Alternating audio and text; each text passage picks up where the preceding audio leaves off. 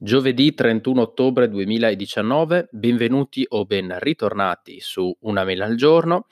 Quest'oggi puntata un pochettino particolare. Infatti oggi risponderò a due domande che mi sono state fatte da uh, Alex Raccuglia. Um, intanto Alex sicuramente mi stai ascoltando, ti ringrazio per tutti i feedback che mi hai dato qua- per quanto riguarda il mio podcast, ti ringrazio anche per l'applicazione che mi hai consigliato tu, eh, PodCleaner, lascerò nelle note della puntata i link al tuo, sia al tuo account Twitter che anche al, alle, tue, alle, tue, due applicazioni, ok? Tra l'altro abbiamo avuto un paio di scambio di, di mail eh, perché c'era stato un problema con l'applicazione, ma è tutto risolto, quindi super mega assistenza rapidissima. grazie, grazie davvero. Eh, Alex mi ha fatto due domande mandandomi vocale che adesso io vi farò sentire eh, e poi cercherò di risponderle. Vi ricordo che anche voi potete mandarmi dei vocali, anzi mi piacerebbe proprio che mi mandaste dei vocali o comunque delle domande, se, se non tramite messaggio vocale, comunque scritte, perché così posso eventualmente rispondervi, ecco, e trattare degli argomenti che magari, eh, a cui magari io non penso, ma che magari possono essere appunto interessanti. Quindi, ecco, ascoltiamo l'audio di eh, Alex. Tutto come reputi la, la, raccolta di dati? Non, non, non, sto parlando dal punto di vista della sensibilità dei dati, quello, di quello si parla tanto, eh, quasi sempre a proposito, giustamente, però nel senso, eh, come secondo te, dal punto di vista di, di, un medico, cioè di uno che sta dall'altra parte della barricata mm, rispetto a noi, viene, la, viene percepita la raccolta di dati massiva con questi nuovi strumenti? E se la, se la, la, la, didattica, nel senso se l'accademia, cioè se il mondo della ricerca è pronto per gestire tutti questi dati oppure a volte eh, il fatto di lavorare con dei dati talmente grandi necessita di modelli di analisi diversi che non sono ancora gli, quelli, quelli, che sono eh, colpati a oggi. Nel senso che se tu devi monitorare mille pazienti, magari con, uh, con un test a doppio cieco, 500 più 500 fai una cosa, se devi monitorare un milione di pazienti, allora probabilmente hai bisogno di, di modelli differenti, di analisi differenti, anche di strutture differenti per evitare di prendere delle decisioni sbagliate. Ripeto, come viene vista dalla, dall'Accademia Medica e, e anche dal tuo punto di vista questa cosa? Questa è la prima domanda. La seconda domanda invece è un po' più personale ma che, ripeto, non ti sto chiedendo un parere medico, figuriamoci. No, in realtà è che io personalmente negli ultimi tre anni, ma soprattutto, no, gli ultimi cinque anni, ma soprattutto due, ho lavorato molto spesso a contatto con le case farmaceutiche. Attraverso delle agenzie di comunicazione mi, ho, mi, sono occupato della comunicazione delle case farmaceutiche e soprattutto in due grandi aree. Uno, la comunicazione degli informatori, cioè come gli informatori arrivano da te, eh, medico, eh, spesso e volentieri con dell'informateriale informativo che potrebbe essere un, una brochure, ma sempre più spesso un iPad su cui ci sono interattivi delle presentazioni. Questa è una parte delle cose che faccio. Un'altra parte delle cose che faccio è lavorare sulla comunicazione degli eventi. Casa farmaceutica sponsorizza un evento facendolo passare per un evento di, eh, che ti dà dei punti di formazione per presentare i propri farmaci e per dare delle indicazioni. Spesso e volentieri questi, comunque questi eventi sono molto, sono molto interessanti, anche se non ti interessa il singolo farmaco, spesso e volentieri ci sono delle cose che vengono fuori che sono molto belle. Ne ho partecipato ad alcuni. In alcuni casi mi sono, in alcuni casi mi sono occupato della comunicazione, cioè nel senso di come eh, soprattutto nel part- nell'ambito video, non te l'ho detto, io mi occupo di video promozionali, pubblicitari e istituzionali interni. Parte interna vuol dire che video che vengono visti soltanto da alcune persone al pubblico. Cioè, a volte mi occupo effettivamente dei video che appaiono all'inizio di, queste, eh, di questi eventi, di queste, di queste, conferenze e anche dei video che, che, spiegano magari dei casi clinici, dei case study. Eh, volevo dirti, siccome io non è che ne veda molti perché essenzialmente vedo quelli che faccio io, ma non è che partecipi ad altre convention uh, uh, mediche, per cui com'è secondo te la comunicazione farmaceutica? Com'è cambiata la comunicazione farmaceutica per, uh, per il medico negli ultimi anni? Così, veramente, cioè, la domanda che potrebbe, uno potrebbe dire, cacchio, una cosa più semplice no. Effettivamente, però, non ce l'ho una domanda semplice, per cui ti faccio queste due domande ad ampio respiro. E, boh, sento, Grazie, ti, ti, ringrazio, ti ascolterò in trasmissione, ancora complimenti, bla bla bla bla bla bla. Se vuoi utilizzare degli, degli estratti di questo audio per le tue puntate, mh, mm, hai l'autorizzazione. Ciao e buona giornata. Ok, allora ringraziamo ancora Alex per le due domande. Cercherò di rispondere a entrambe le domande, spero in maniera esaustiva. Partiamo dalla prima domanda. Allora, per quanto riguarda, penso, il trattamento dei dati e della tecnologia, eh, quello che si ha un pochettino negli ospedali quindi dei, poi anche dei modelli che si utilizzano, eh, mi sento di dirti un pochettino quelle che sono state le mie esperienze per quanto riguarda gli studi che, eh, a cui ho partecipato e eh, comunque anche gli studi che alla fine ho studiato, perché comunque tutte le volte in cui si vanno comunque a vedere degli articoli, mh, mm, per esempio mh, mm, in ambito medico si utilizza molto PubMed, che ti riporta tutta una serie di articoli che vengono mh, mm, pubblicati nelle varie riviste scientifiche eh, sono sempre degli studi in cui viene detto l'ospedale che è stato fatto, dove è stato fatto, magari il numero di pazienti che sono stati arruolati o che comunque sono stati studiati per un determinato studio. Eh, partiamo col dire che i metodi, ma- di, diciamo le cose matematiche che si utilizzano, i metodi matematici che utilizzano sono gli stessi, sia che siano 1000 pazienti, 10.000 o 100.000. La differenza la fa il numero degli ospedali, ok? È chiaro che in uno studio come lo studio della dove ho fatto la da cui ho ricavato i dati per la mia tesi, è uno studio fatto interamente all'interno dell'ospedale di eh, Modena, quindi dell'Università di Modena e Reggio Emilia. Questo però non significa che l'ospedale di Modena poi possa prendere i suoi dati e, e andarli ad unire con gli, i dati di altri 10, 20, 50, 100 ospedali sparsi per il mondo e mettere insieme i dati. Più uh, sono tanti i numero di pazienti, più sono tanti i dati, più gli studi sono precisi. Ovviamente eh, ci deve essere una premessa, eh, ovvero quello che gli studi siano standardizzati secondo determinati protocolli, in modo che vengano fatte le stesse domande ai pazienti, cui vengano somministrate nella stessa maniera tutta una serie di farmaci, perché di solito si studiano mh, mm, dei farmaci, ok, come questi interagiscono tra di loro, oppure quelli che sono gli effetti benefici o meno dei, eh, dei farmaci si fa molto spesso nel, ehm, nell'ambito universitario comunque questi studi, quindi c'è il professore, c'è l'università X che ehm, ha l'idea va a coinvolgere tutta un'altra serie di ospedali e poi si mettono insieme i dati. Una volta che si sono messi insieme i dati, questi vengono analizzati con dei modelli matematici che però sono sempre i eh, medesimi. Si va a studiare l'intervallo di confidenza, si vanno a studiare i risultati, si va a, a, a, misurare tutta una serie di parametri e da lì si tirano tutta una serie di eh, poi eh, conclusioni. Poi quello che si fa spesso è che vengono fatti dei cosiddetti studi di meta-analisi, quindi prendendo per esempio tutta una serie di studi che hanno trattato lo stesso argomento, si va a vedere se questi studi hanno avuto i medesimi risultati. Quindi a questo punto si fa uno studio di meta-analisi in cui si tirano le fila, diciamo le conclusioni delle conclusioni, diciamo così. Ok? Quindi da questo punto di vista mh, mm, mi sento di dire che grossi problemi non ce ne sono. Sicuramente l'unico problema è dato dall'ospedale, dal numero di pazienti che hai a disposizione. Se devi fare uno studio quanto più grande possibile, è ovvio che devi ehm, così coinvolgere altri ospedali, altre strutture e altri medici, ok? Quindi questa è la cosa da fare.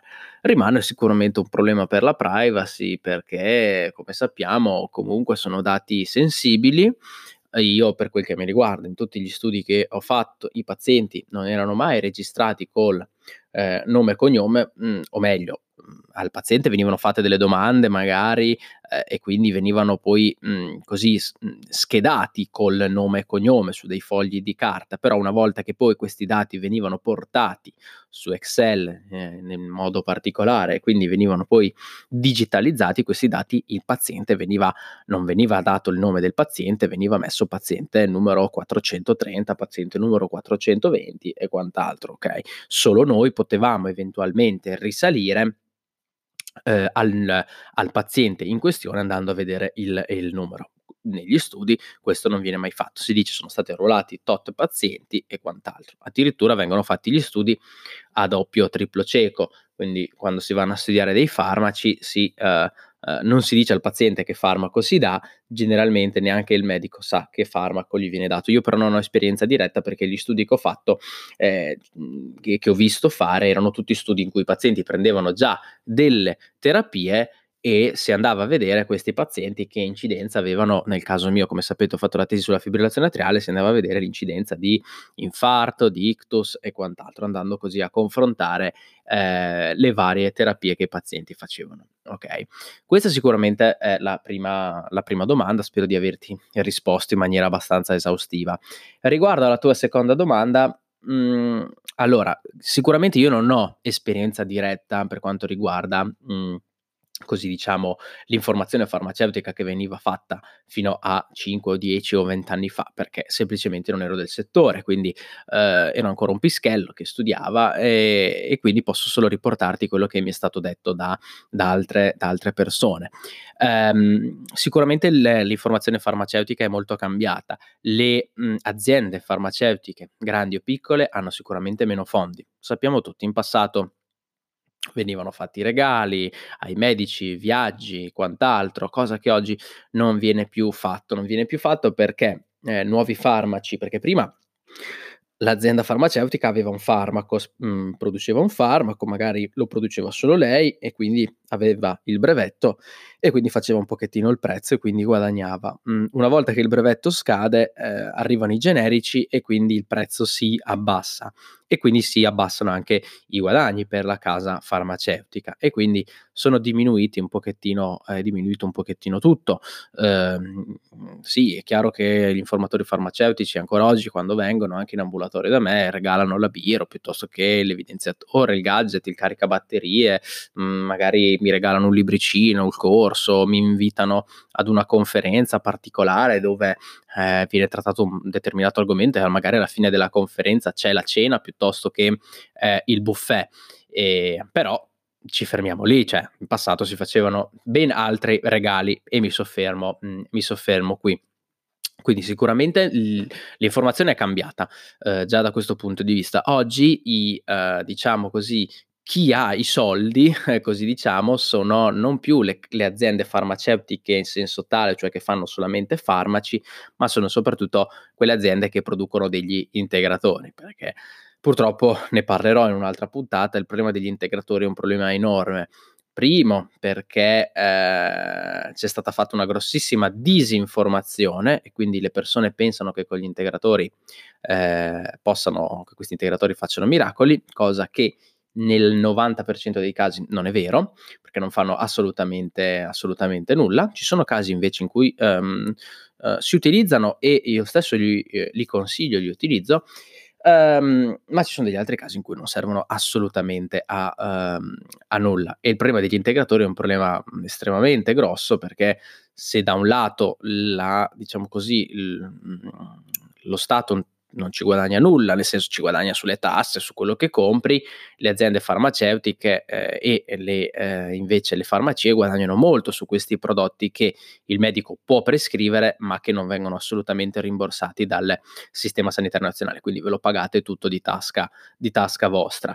Eh, questi sono sicuramente ad oggi le aziende che fanno più soldi nella, nel, panorama, nel panorama medico, ok? Quindi, ma questo l'ho detto non tanto per te Alex quanto per, per gli altri.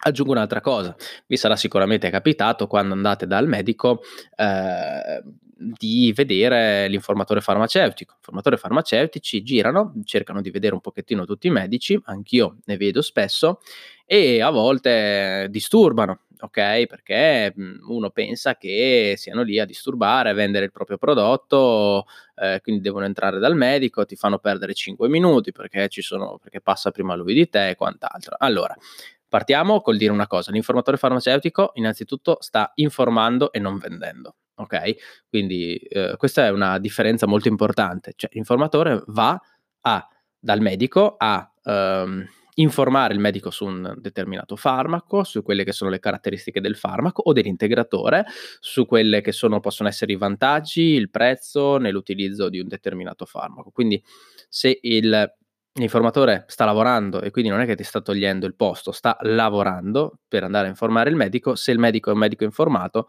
eh, forse utilizza eh, la medicina più appropriata anche su di te, visto che tu sei quello eh, che magari eh, viene dopo l'informatore farmaceutico. Quindi Ricordiamoci sempre appunto questa cosa qua, l'informatore farmaceutico sta lavorando e sta informando il medico, quindi non gli sta facendo perdere del tempo. Anzi, io sono il primo che sono felicissimo quando vengono gli informatori farmaceutici. Perché?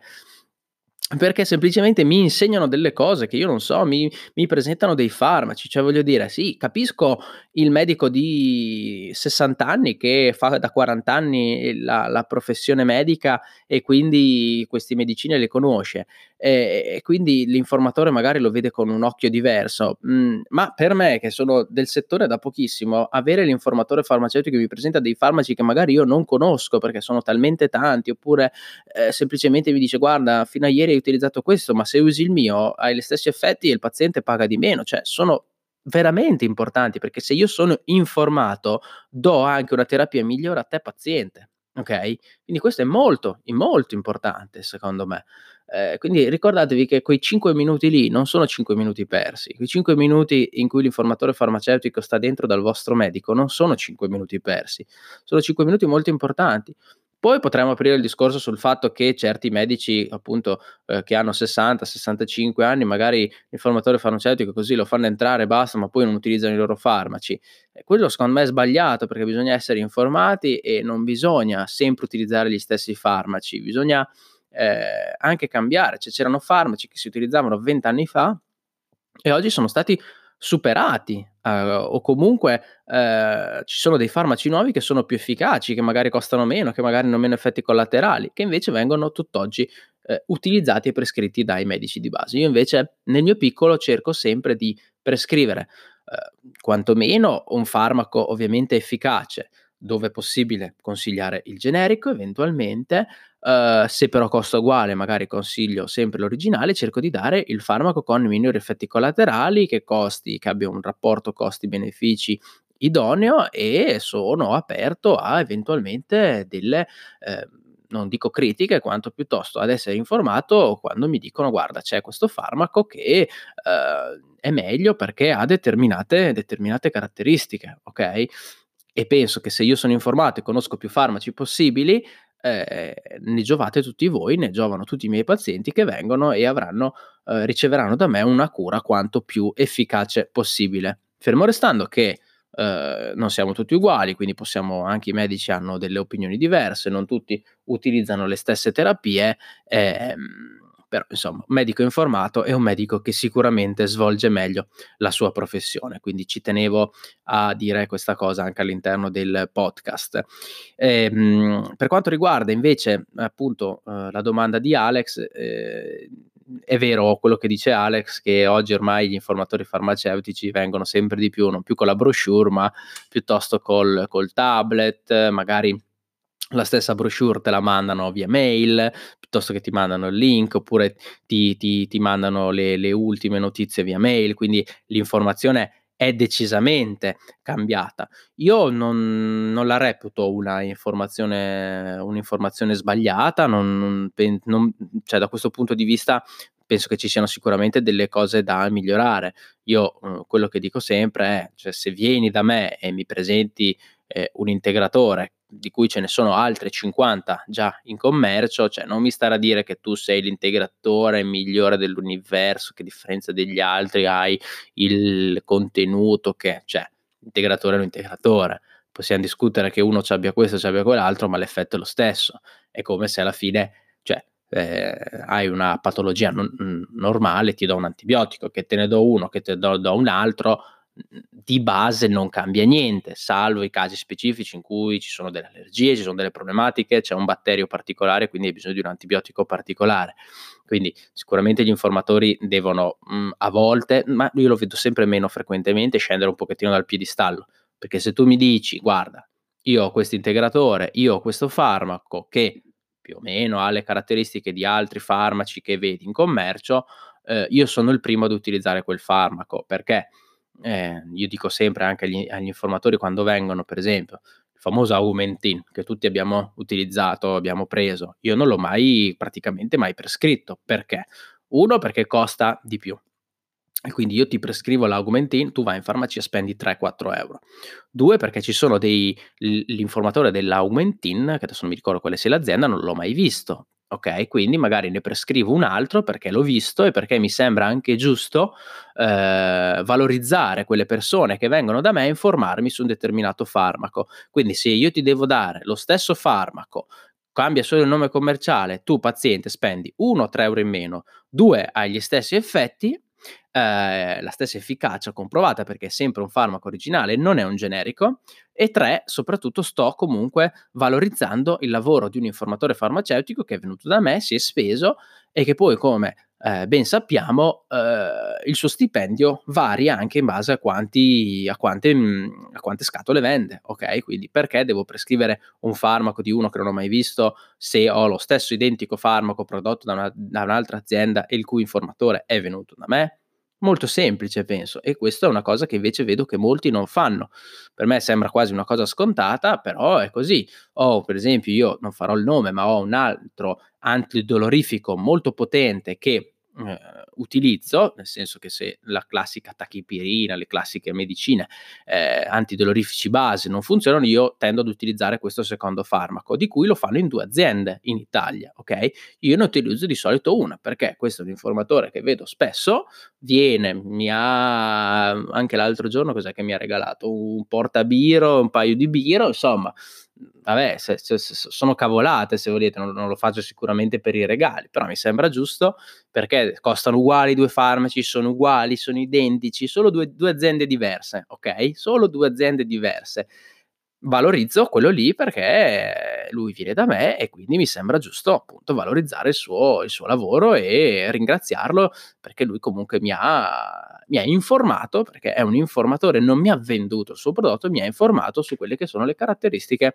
del suo del prodotto che mi viene a presentare, ok? Quindi da questo punto di vista credo sia, eh, sia, un bellissimo lavoro quello dell'informatore farmaceutico, per quanto ho conosciuto degli informatori che proprio mi dicono che vengono guardati sempre malissimo quando entrano, soprattutto dai vecchietti che, aperta parentesi, non avete niente da fare magari, quindi vabbè, non sono i 5 minuti che vi, eh, che vi ruba l'informatore, che vi cambiano la vita. Comunque, a parte quello, come vi dicevo, è un lavoro sicuramente importante. Eh, niente, per eh, questa puntata finisce, finisce, qui, per questa puntata è tutto. Vi ricordo i miei contatti, Bagnoli MD, Instagram, Twitter e ovviamente anche Telegram. Scrivetevi, fatevi sentire, lasciatemi delle recensioni, fatemi delle domande, eh, non domande personali, non domande, non consigli personali, fatemi delle domande se volete che tratto determinati argomenti, che siano di attualità che siano semplicemente di salute in generale, delle curiosità anche vostre, che magari sono argomenti cui io, che io do per scontati o cui non ho pensato. Quindi se vi fate sentire, se mi dite qualcosa, sicuramente viene, ecco, mm, viene anche un podcast un pochettino più, più bello, più interessante, va bene? Quindi stay hungry, stay foolish e ci sentiamo la prossima settimana.